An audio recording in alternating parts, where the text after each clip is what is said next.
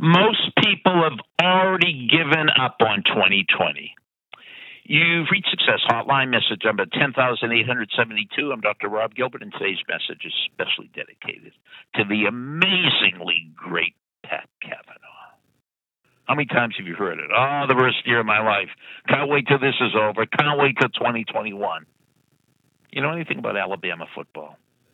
Alabama football is geared towards winning the fourth quarter. All their conditioning is geared towards winning the fourth quarter. We're at the end of the fourth quarter of 2020, and you could do your best work. You could make the best things happen to you. And we could do it together.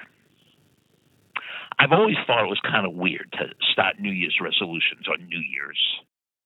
Why don't you start them the day after Thanksgiving? And then by New Year's Day, you'll be 35 days into it. You already have lost 15 pounds. You've already gone to the gym for 35 straight days. You could already have written the book. You could start your nonprofit. You could be on the way to running a marathon. You could do it. You got 35 precious days, and we're going to start this Friday. And this isn't some flighty thing. This is life or death. And I'm serious. Because the most devastating, the most deadly diseases in America is not heart disease. No, it isn't. And it's not cancer, it's not COVID, it's not diabetes, and it's not AIDS. You know what the, most devastating, the most deadly disease in America is? It's lack of self esteem. People not feeling good about themselves, not feeling worthy. They're walking around perfectly healthy. They're living, but there's no, they're not alive.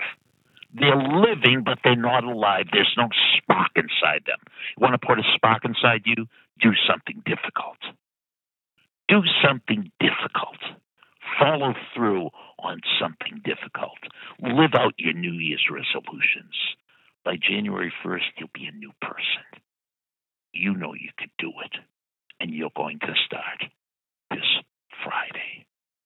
There's no excuse not to. Be careful. Don't say, okay, I'm going to walk around the block every day. No, I'm going to run five miles every day. Do something difficult. The greater the obstacle, the more the joy in overcoming it. Do great things. Dr. Rob Carninello said that. Message over. Thanks for listening to the Success Hotline with Dr. Rob Gilbert on the Ironclad Content Network. You can email Dr. Gilbert at sendmeastory at AOL.com.